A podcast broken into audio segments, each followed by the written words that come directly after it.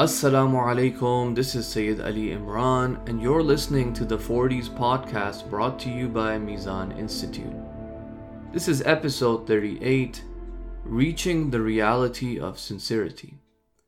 In hadith number 37, we read from the Holy Prophet, peace be upon him, who said that every truth has a reality and a servant will not reach the reality of sincerity until they reach a stage where they don't love to be praised for an act they have done for the sake of Allah subhanahu wa ta'ala. In the previous episode, we spoke about three signs of a show-off. And one of the signs was that a person who loves to be praised for everything that they do is actually exhibiting signs of riyah. In this episode though, the prophetic narration tells us that such a person who's exhibiting these signs and is acting in this way, they'll never be able to perceive and reach the reality of sincerity. They'll never be able to taste true sincerity and true ikhlas until they lose this feeling of love and desire of being praised and complimented for their worship and acts that they should be doing for the sake of Allah subhanahu wa ta'ala. We've already learned that sincerity has different degrees, especially in the first few episodes of this series. And this narration is saying that such a person who has such feelings will never be able to reach these higher levels. It's possible that a person doesn't act solely for Allah subhanahu wa ta'ala and the act is correct and the act is valid.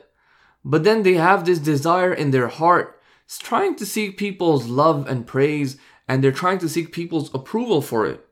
This is enough for a person to be deprived of reaching those higher levels of sincerity. Of course, if the very act was being done for the sake of people, if it was being done for the sake of seeking people's praise and approval, then that's automatically going to invalidate the whole act of worship to begin with.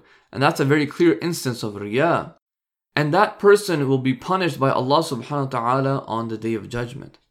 In the next episode, we'll read another tradition in light of what we have discussed in this and the previous episode, and tie things together regarding this idea of being praised by people or feeling happy knowing that someone has seen you worship. As we already alluded, that it's possible that such a feeling is not necessarily riyah, since you may not be doing the act for this specific reason, but the feeling itself shows that the level of sincerity is not as high as it could have been. Hence why it's called a sign of riyah, and it's not being called riyah itself. The next narration from Imam Bakr ﷺ will make this point explicitly clear.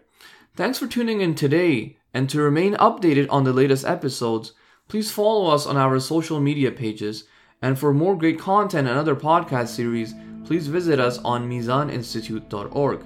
Wassalamu alaikum wa rahmatullahi wa barakatuh.